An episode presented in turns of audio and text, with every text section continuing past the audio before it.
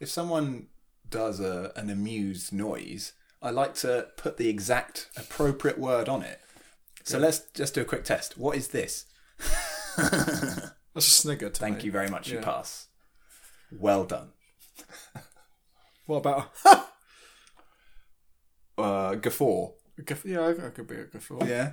Okay. What about a chortle? Yes. Yeah. Now we're talking. Now we're in sync. Lovely stuff. In April 2016, UK Prime Minister Theresa May decided to call a snap general election, and it didn't quite pan out.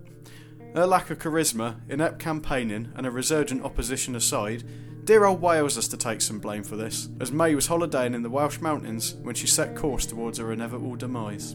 She said that walking there allows you to clear your mind and thinking. So join us to reflect on recent events as we too take a stroll in Snowdonia.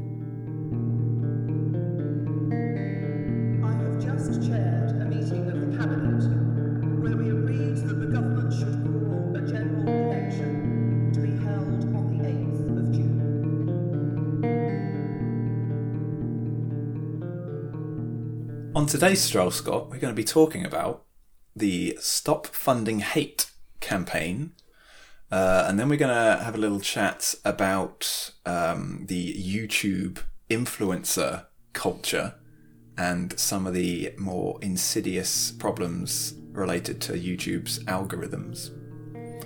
And finally, we're going to close with a piece on Battlefield 1, the computer game, and how it potentially glorifies a very troubling time in history.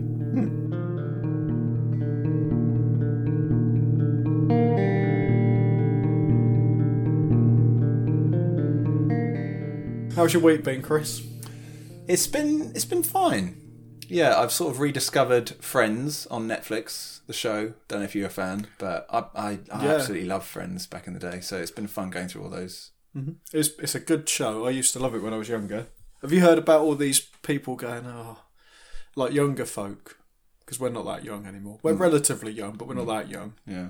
So what are the younger folk saying? They're saying, they're slagging it off. I don't get it. Well, there's not enough black people in it. Oh, I see. It was very whitewashed. It was. And what was the other thing? Because what's Ross's first wife? Was it Carol? Carol, she becomes a lesbian. Yeah.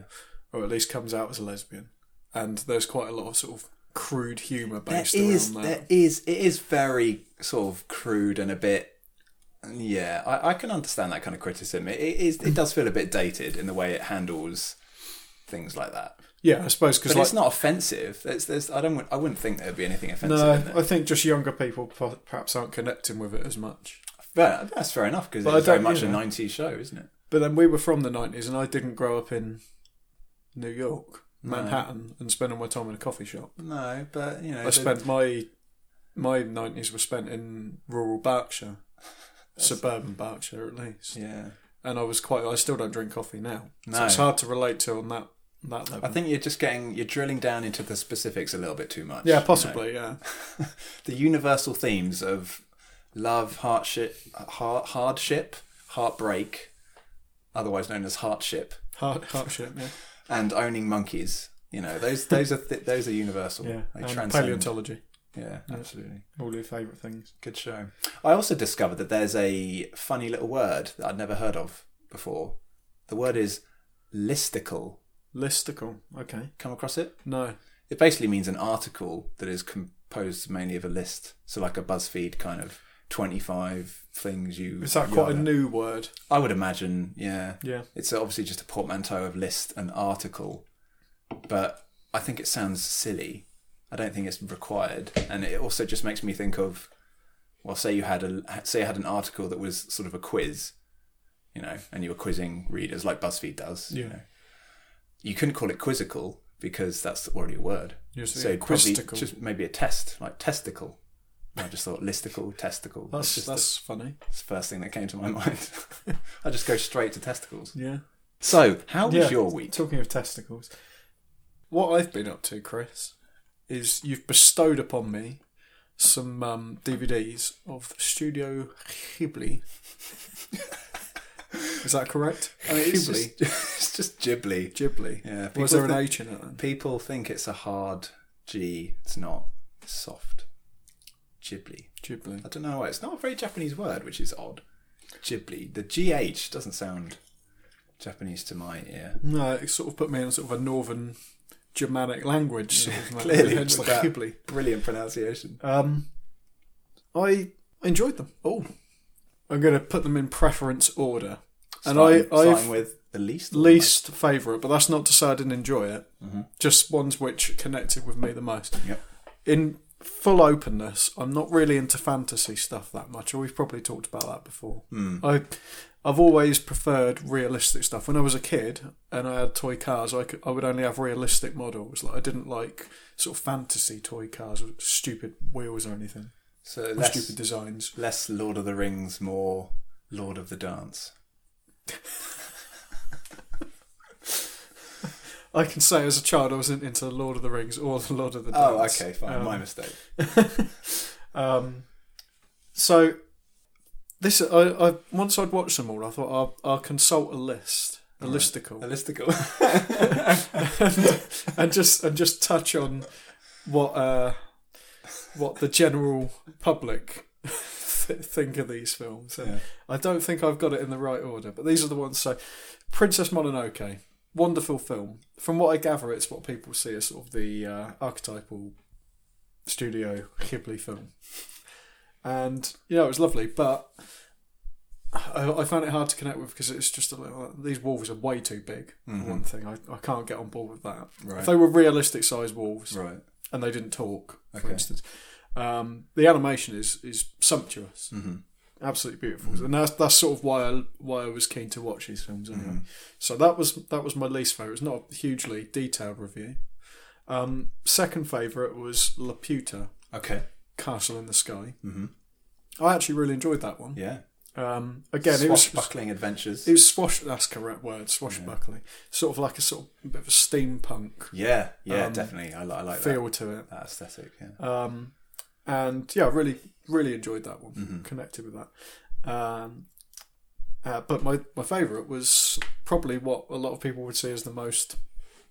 I wouldn't say boring, but please don't moribund of the films.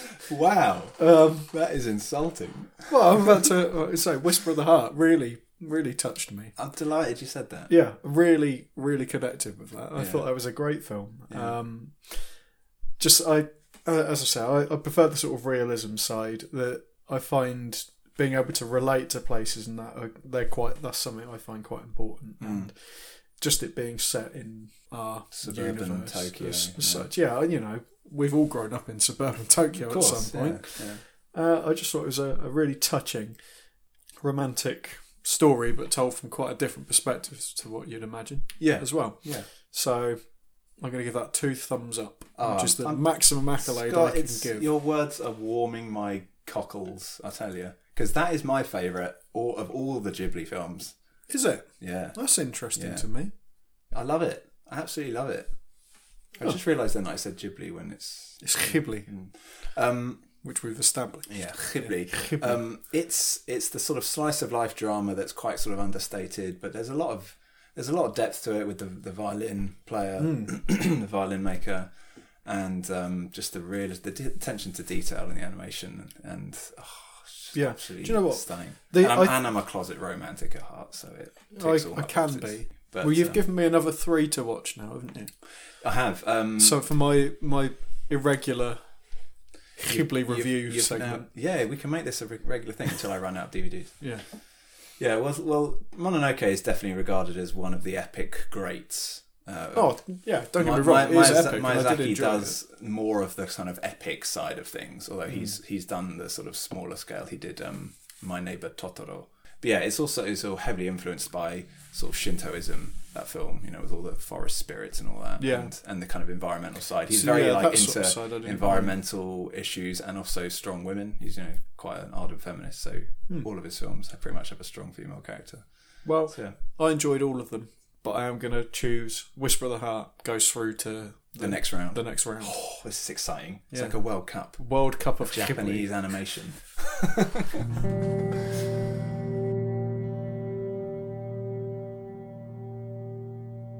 Scott, that looks like quite an interesting little peak over there. Do you want to go wander off over there? Is there a cafe at the top? I think I can see smoke rising. It's either a cafe or an open fire. Let's go.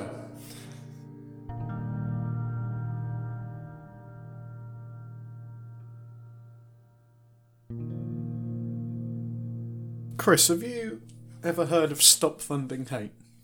I have, yes. Have? It's certainly a hashtag that I've come across. Okay. It's a hashtag and it's a Twitter account as well. It's essentially a small-level sort of lobbying group to an extent. The main reason behind it is, as the name sort of suggests, is to stop funding hate through advertisements. So companies who... are advertising in newspapers, websites, which are generally deemed to be a little controversial in their content. Mm-hmm. It's been going for a while. I've been following them for a couple of years now, probably. Okay. Just watching, and they don't have a huge amount of followers, which I think is a bit of a shame. Is it something that you can join? Well, you can follow them on Twitter. Okay, but I don't know much more than that. Okay, it is just it's what some people might call just snowflakes moaning. Yeah, sure. Yeah, grassroots campaigning. Yeah, exactly. Yeah.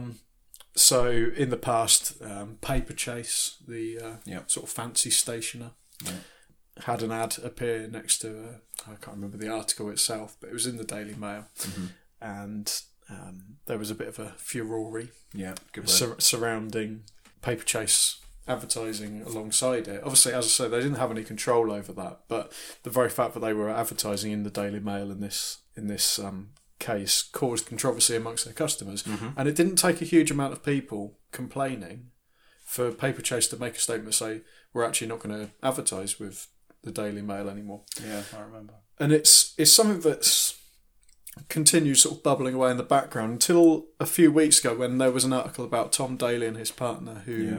Expecting their first child together. An article written by Richard Littlejohn, who's not without his controversies. He's a tricky one, isn't he? A tricky character.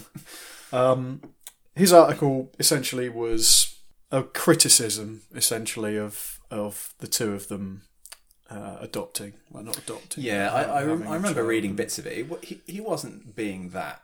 It wasn't the most controversial. But I think he said something like, I still think that the best place to raise a child is a man and a woman, right? Yeah, I think that... I haven't got the quote in front of me. It was something along the lines of, I'd rather a child was brought up by a happily married gay couple rather than put through the terrible processes of like the state-run system, something like that. So it was like the most backhanded compliment you could pay to someone. And then, as you say, went on to say, I don't think that anything will really match being brought up by a man and a woman. You know, I don't necessarily agree with that, but I think a lot of people probably do. Oh, yeah, I'm sure they do. Yeah. So next to this article... As we said, it wasn't the most controversial thing he's ever written by any means. But next to this article was an advert for Centre Parcs. The lovely place. Centre Parcs. Have you been? A couple of times. Yeah. Which ones? Longleat and Sherwood. Oh my God, yeah. That's the same two I've been to. Bloody hell! Wow. So there was an article for Centre Parcs. So very much sort of like the Paper Chase thing, although certainly with more publicity this time. The good people of Twitter. And elsewhere, did make their feelings known about Centre Parcs. How can you advertise next to such an extreme viewpoint? Yeah. And Centre Parcs, much like Paper Chase, have pulled their advertising from the Daily Mail. And it's quite an interesting thing to me in that a company's got to advertise. The Daily Mail, for all its many, many faults, is one of the most read newspapers, and I believe it's one of the highest read English language websites. Tragic. So I mean, it's not just what's in the content. It's that the idea is it is just content. It's just stuff for you to look at through your lunch break. And the fact that they've got all those like candid female celeb sort of beach shots down the side, like running down the entire page, like next to all the kind of more serious news items, like, oh, there's always going to be a nip slip if you don't fancy all this Brexit talk. Yeah. It's like, oh. Hypocritical. Yeah, it's just content for content's sake. Whether it's true or not is not relevant. No. Because they've got so much influence, it's quite scary. Mm. Which is, you know, related but going off on a bit of a tangent to this. Centre Parcs pulled their advertising, much like Paper Chase, and there's now been a little bit of an uproar because of Centre Parcs actually pulling their advertising from the other side, then from people on the right in inverted commas. So I was reading an article, but that was in the Spectator, which was sort of rebutting the whole idea, where the chap goes on to say, I'll get his name, Rod Liddle in the Spectator, sort of going on to say, well, I think I'm going to boycott Centre Parcs now. Bloody hell. Because how could you do that to your family, Rob? The middle class dreams. And there's been a few other people doing the same thing, saying, well, I don't want to spend my money with a company that will change their ideas at a whim on the basis of what was only a few complaints. Mm. And the whole sort of reasoning behind his article is that 80% of people agree with Richard Littlejohn's article. Okay. 1 to 2% complained. Right. I don't know what happened to the other 18%, but they weren't accounted for. Saying, oh, well, you know, we shouldn't be. I personally don't feel like I can associate with a brand which is so influenced by so few. Mm. And I kind of see the point on both sides with this, but maybe. Maybe Paper Chase as an organisation, you know, at the executive level, perfectly happy to abandon ship. Maybe they wanted to do it all along. They were just kind of waiting for some justification, you know, to explain to the stakeholders, oh, well, there you go. This is getting us some bit of public backlash. So, you know, we want to do it anyway. Let's go. This is protecting our brand. Yeah, this is the way we want to project ourselves. And, you know, it's sort of brought to mind the recent Virgin East Coast trains as well, which again was a Daily Mail related thing, where they said they weren't going to sell it in the shops anymore. But then Branson came back and said, no, stock it. Yeah, kind of because of the same thing that was happening with, but on a larger scale with the Centre Parcs stuff, is saying, well, no, you shouldn't be able to dictate to us what we can and can't read on the train, which is not in any way what they were doing. Mm. They were just saying, we're not going to stock this paper anymore. We're also not stocking the Guardian or the FT or things like that. Yeah. And so this is censorship. It's ridiculous. Censorship. Not anything like censorship, people. No, of course it isn't. Look up the word. Of course it isn't. Yeah, but to many people, they don't need to look. They don't want to look things up. No. They want to be told this is censorship. Yeah, it's a buzzword.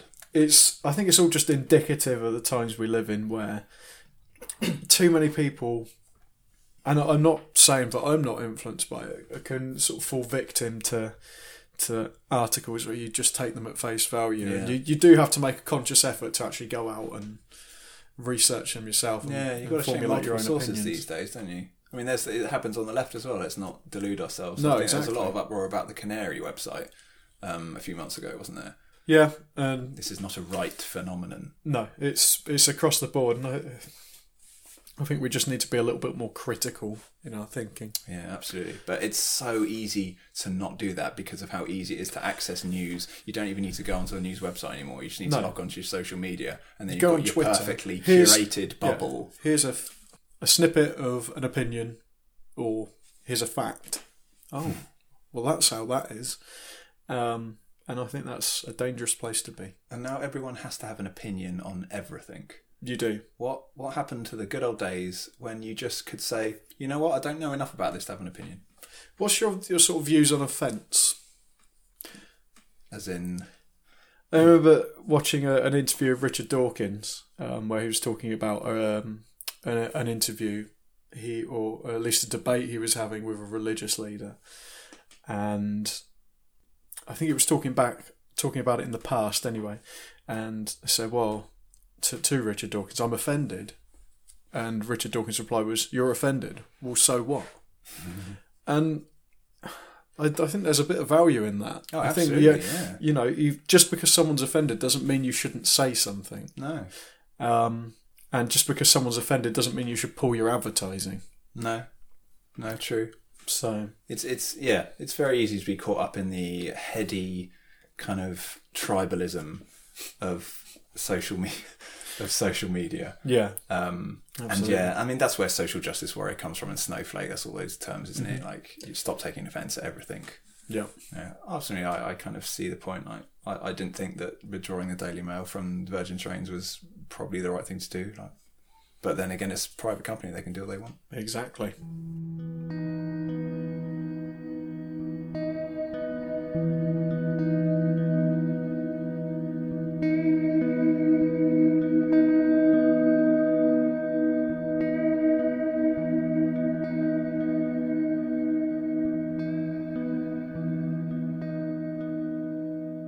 The cultural piece or topical piece that's caught my eye of late is there's a lot of controversy about YouTube. You may have heard of it. I've heard of it. Fun. Chris, I'm going to surprise you. I've even used it. I've used it today. Wow. Holy cow. It's a bit of a phenomenon. Then that means you are among the 1.5 billion users of YouTube worldwide. That's still in the minority though, isn't it? Because there's 7 billion people on Earth. But it is more than the number of households who have a TV. So in many ways, you could see YouTube. You could argue, you could make a case for YouTube being a more influential medium than TV is, or it will very soon be. Absolutely. So very important to look at what's going on with YouTube, and there's been a lot of stuff written about how its algorithm sort of pushes content to users. Yeah, I've read about this as well. So you're clicking on a particular video and then it'll link you to something that is it just gives you a related, sidebar but up not next. Yeah, exactly. Yeah, so, and it autoplays that as well, which is kind of quite important. Yeah. There was recently a shooting in America. You may have heard of it. And the children or young adult protesters who've started to become quite prominent in the media, you know, campaigning for gun control. One of them in particular, I can't remember his name, but he has become sort of the face of this sort of youth protest. Mm-hmm. And if you if you YouTubed his name, what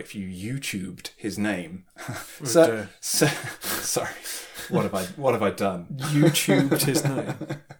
Stop. I think you still search on YouTube. You don't YouTubed. Yeah, I agree. If you searched for his name on YouTube, you would get obviously a string of the most popular videos.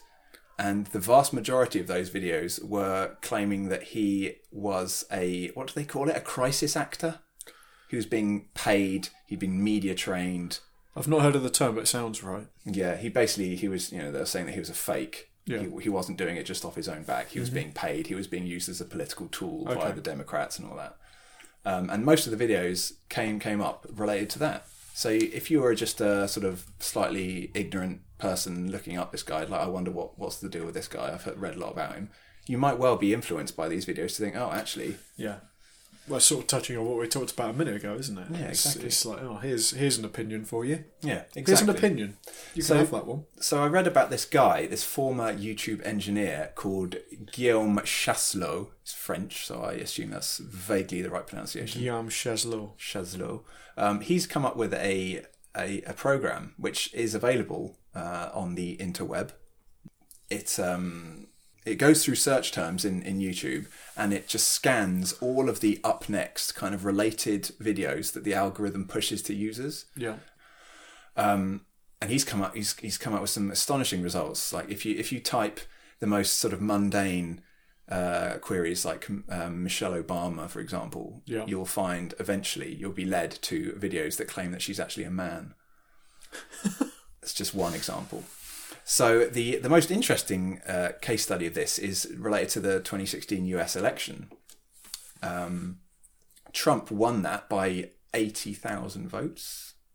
Really? You may remember that it was incredibly close. I knew it was close. I didn't realise it was that close. So it was 80,000 votes across certain seats. Obviously, he lost the popular vote, but that was the number that it boils down to. The sort of, you know, in the key states, those were the... That is remarkable, isn't it? An incredibly slim majority. And then it says, so 80,000 votes. There are 150 million YouTube users in the US. And... Okay. Between the months of August and November, there were several thousand videos posted by users about the election.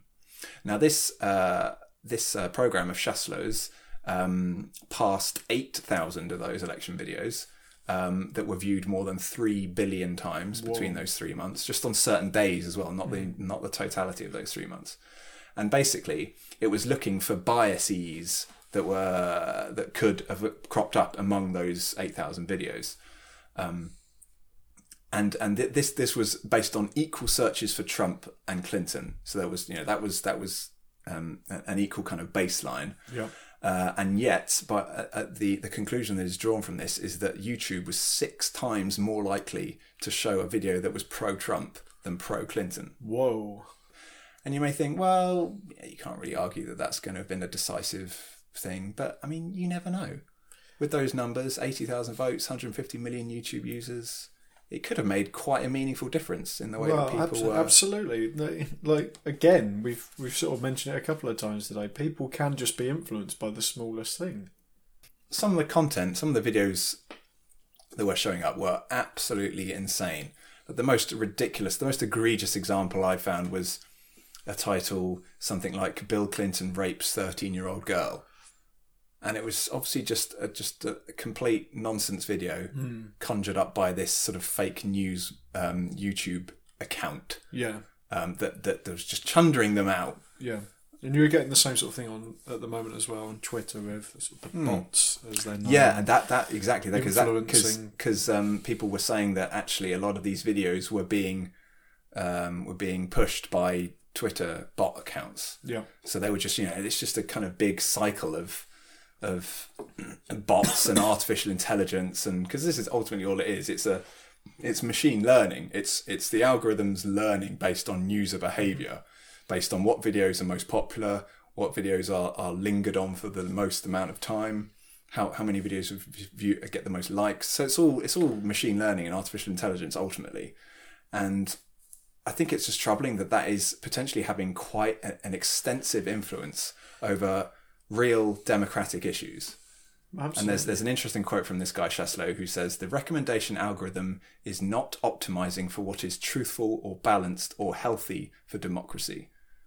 The idea being basically that the more sensational a video is, the more likely it's going to be watched, and the more likely it's then going to be recommended. Yeah, you've got to be fairly sensational these days. I mean, you look at Logan Paul, for example. Ah, yes, Logan Paul. He of the backward-sounding name. Yeah, so obviously YouTube has been interrogated about this a lot, and it sticks by its stance that, you know, its algorithms are fine-tuned all the time. Anything that is flagged up as being offensive or fake or whatever is taken down. But the point is, this is an artificial intelligence initiative. And it only goes to human eyes if there's a problem that's been raised. So this is a problem. This is basically like one of the most high-watched TV stations with no human curation whatsoever. And the amount of youth that is going to be programmed into YouTube, being influenced by, you know, ultimately it's like prior elections in previous generations would be swayed by newspapers, TV news reports, journalists, you know, pundits. Now it's not even swayed potentially by humans at all. It's swayed by machines. It's quite interesting because I'd never really sort of taken that into account. And people quite often are talking about sort of the rise of AI. And there was a video that went viral a couple of weeks ago about some robots, which I don't know if you saw it. They sort of walked across the room and they sort of worked together to open a door and walked out and closed the door behind them. Yeah, I saw that. And that's sort of always been my idea of AI. Yeah. It's like, oh, well, we're nowhere tangible. Near that. Yeah, exactly. Tangible. Like the film AI or iRobot, that sort of thing is what that sort of sort of like 50s idea of the future. Yeah. It's like, oh, sort of automatons and, were walking everywhere. And I'd never really considered how important and how channels like YouTube are just working on that in a way I hadn't considered. Mm. So now I think that's quite scary. It is very scary. Yeah. And there's a sort of separate part of YouTube called YouTube Kids, which is supposed to be very sort of family friendly. And it's been long reported that actually there's some very insidious work going on YouTube Kids as well, where people are just jumping on it, saying, "Oh, this is popular. Kids just watch anything," you know. And they'll make up animations that are kind of pastiches on like actual things, like Peppa Pig and stuff. Yeah. But they show the characters doing some really dark, like scary stuff. Yeah, and it's like, you don't want your children watching that. I mean, that sends sort of chills up my spine as a new father. Mm. Just thinking how dangerous this is. I mean, let's not pretend like this hasn't been around for since media has been around. The idea of being able to influence people is that's why it's there. I remember as a child, one of my favourite films was Fievel Goes West. Have you ever seen Fievel Goes West? I haven't. So Fievel's a Russian mouse, and this is during the Cold War, right? And his family are fleeing the poverty of Russia and moved to New York. And as a kid, I loved that film. But when I look back on it now, it was just pure propaganda. It really was. So it has been around for a while, but the level that it's at now is alarming. Really well, the point is, all you need now is a YouTube account and a microphone. Not even that, a webcam. Yeah. So you get all sorts of nutters on there, and that leads, that's how Logan Paul made his fame. He's got something like 16 million subscribers or something. That guy is an absolute twat. Yeah, we don't want to make our opinions too strong here, but he is a complete and utter. I haven't watched any of his videos. That's the other thing that strikes me. Like, as soon as this stuff gets headlines and stuff, everyone watches it. They flock to it. Like, oh, I'm going to see this Japanese suicide forest video. I actually saw a bit of it on an embedded GIF, I suppose it was, in Twitter. So I've seen it, but I haven't actually contributed to his views because I refuse to do that. But it's it's so easy just to click on something, isn't it? Absolutely. And therefore you're contributing to their exposure and their financial reward because that guy is a millionaire. See, I'd seen the video beforehand. I'd never watched him before. But it was passed across to me, the video that he'd made, I think, before that, which was also in Japan, which was just hugely offensive. Is that where he was like chucking Pokemon balls at people? Yeah, exactly. And just like dressing up as a geisha and like going, oh, you must respect the culture and all this sort of thing. Just, oh, God, that made me feel sick. What an absolute Yeah, truly abhorrent behaviour. Mm. And yet, he's got all of these kid subscribers who just love it. How about this for you? My brother-in-law is a primary school teacher, and he asked, this is going back a little while ago now, but probably 18 months or so, and he asked his class, what jobs do you want to do when you're older? And he said 3/4 of them want to be YouTubers. Oh, that's sad. And we live in a position now where these people are actually being paid quite a lot of money, getting huge sponsorship deals for being them and nothing else. Yeah. Well, at least a version of themselves. Yeah, it's probably in many cases it is a persona that they apply. And you can see the appeal as a child. Yeah, absolutely. Going, well, I'll just be me and I'll film it and I'll be rich. But the thing is, because there are so many people doing it now, that encourages the more sort of extreme behaviour of the likes of Logan Paul to sort of stand out. Mm-hmm. But yeah, it's also the volume that they can produce these things. You said this about this sort of Russian propaganda film, but that's just a film. You could follow a few influencers, and they could be churning out videos every day, multiple times a day. Like, there's no way any TV broadcast or newspaper back in the day would be able to cope with that kind of volume. That's true. Scary stuff. It is indeed.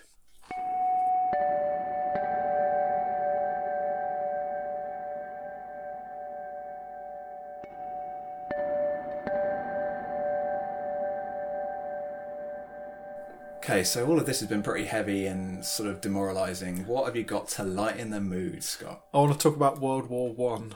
Brilliant. The Great War. In inverted commas. It's not our best. You haven't seen the best yet. No. Chris, you know me. I'm not a big gamer, Christopher. I am. I know you are, and so is your lovely wife. Mm. You're both gamers. She's playing Zelda right now, as we speak, in Studio 2. She may be Twitch streaming it for all we know. Who knows what she gets up to? I'm not. But I found myself a couple of months ago thinking, it's cold, it's wet, I don't really want to, be doing any big projects at the moment. I'll just start using my PlayStation again. Yeah. Wipe the dust off. Quite literally wipe the dust off. Charge the control. And have a go. Do you need to charge the control? You do, don't you? You have to have it plugged in. Mm-hmm. So I bought Battlefield 1, and straight away, this is a problem for me. This is probably why I'm not into games as much as I was when I was younger, is that they are largely online now. Yeah. I don't want that. I want to be on my own. This is me time. You go on the Call of Duty in one of the what do they call it, death matches or something. Yeah. It's just preposterous. Oh my God, it just winds me up. Just these little Dutch kids who are 10. And is it the chatter that winds you up? Yeah, the whole thing. Because you can mute all that. So I don't want it. I like to feel like I'm engrossed within a conflict. And that's sort of getting to my point. The campaign mode on Battlefield 1 is really quite engrossing, and it encompasses some areas of the Great War which aren't that well publicised, and it does make an effort to try and make you feel as if you're more involved. It's not just something that was made up, it was an actual event, which I think a lot of these games don't. They can glorify it or at least not make it very realistic. So earlier games which I think it was another Call of Duty game which was set during a siege in Paris. There were no civilians, for example, and to make these games more realistic, I would love a game where you're set in this sort of environment and you have your gun and you have one life, or you start right from the beginning again rather than you get unlimited lives. You've got limited ammo. You shoot a civilian, it happens, but you can continue through the game. I want almost simulation level realism, or to me, it's not doing. Bandage your wounds. To me, and I appreciate I'm in the minority here. If it's not simulation realism on a game that's set it during the one of the bloodiest conflicts in human history, it's not doing it justice. That's my opinion. It's probably wrong, but if it's going to be for entertainment, it needs to have you with your heart beating, not as hard as if you were there, but as close as you'll possibly get, not thinking, I've got another life to come. Yeah. That's where I stand. So your conclusion is that you enjoyed it, you thought it did a pretty good job of honouring sort of the global sort of conflict, lesser sort of contributions from other types of other countries and stuff like that, but that it still didn't go far enough. No, it's as close as I've seen in my limited gaming experience, but I just want to see more. Really, I want it to be really hard. It's an interesting one, isn't it? Because I think games have of all the media, they've got the best opportunity to actually tell us about history. Yeah, because you know, we're getting to the point now where the relatives that are involved in the Second World War are now sort of dying. And so kids are going to be raised with no actual, relation, no family relation involved in the war. So they have to learn about it, and books. Obviously, there's the whole history of stuffy kind of angle. Films are obviously better because there's a more kind of realistic element to them. You can actually see what's going on, and that's why films like Dunkirk have done so well. Yeah, because they kind of take the sort of human element. Mm-hmm. But games, I think, have got the best opportunity of all media because you have agency. You are in, especially now that we have VR potential. Mm-hmm. I mean, that could get sort of scary real. And yet also games is an entertainment medium. So you have to be having fun. And I think that's why, you're in the minority because people don't want that kind of, oh my God, I've got to start again. I've got one chance. That's like games in the late 80s, you know, like brutally hard. There was not enough memory to have save slots, so you had to start all over again if you died. Do you not think that if you were sort of crawling through like the shelled battlefield of the Somme, in not in real life, but in the game, hopefully, just how fun, especially if you were in VR, how engrossed you would be in that situation, and you would do everything possible, to save your life in that game. But then if you kept dying again and again, you have to keep restarting. You would get pissed off. No, well that is true. You'd give up. That is true. Like sod this realism, sod this simulation war game. Give me Call of Duty 27. No, it's a good point, but I think you're right in. You know, video games have got a lot of potential to carry on not the legacy, but make the history relevant to children. Yeah, make it relevant, and also to humanise it as well, because you are in that action. But you know, they're always going to have to balance that with telling a great yarn, and you know, you being like, you know, if you're controlling a character, the character has to be sort of a hero in a sense. And they're always going to come up against that. I think that's a struggle. It is. That's my opinion. Interestingly, there's a game called Assassin's Creed, a series called Assassin's Creed. The last installment was set in Egypt, came out late last year. And they've just updated that game with a sort of historical learning mode that basically removes all enemy combatants and all story quests and things like that from the world. It's an open world game. Yeah. So you're just walking around Egypt and you can learn about it. There's sort of information that crops up and little videos that play. That really appeals to me. Yeah, it's a whole new mode that's sort of quite removed from the main game, which I think sounds great. Yeah. So shall we have a look on the devil that is Twitter? Yeah, Scott, let's see what it's got. See what it's got to serve up. Tweet of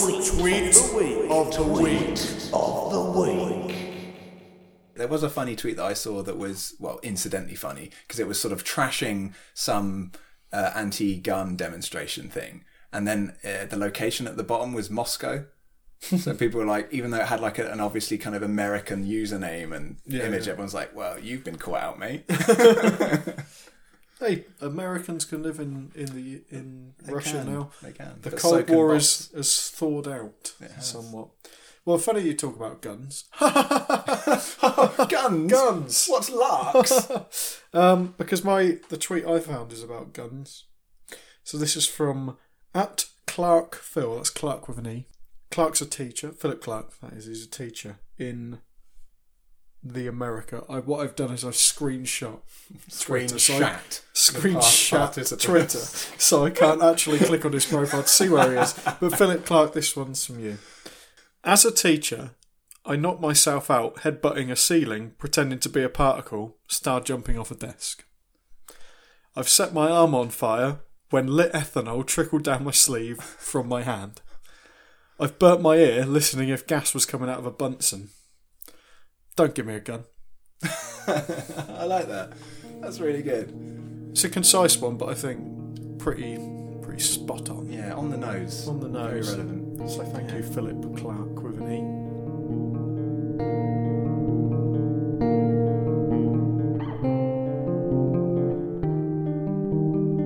E. That was A Stroll in Snowdonia. Any references to strolling or Snowdonia are purely symbolic. Any inference of the host actually moving or physically being in Snowdonia is your error, not ours. For the chance to win an official A Stroll in Snowdonia tweet cap to doff at fellow strollers, contact snowdoniapod@gmail.com or snowdonia_pod on Twitter. Thanks for listening.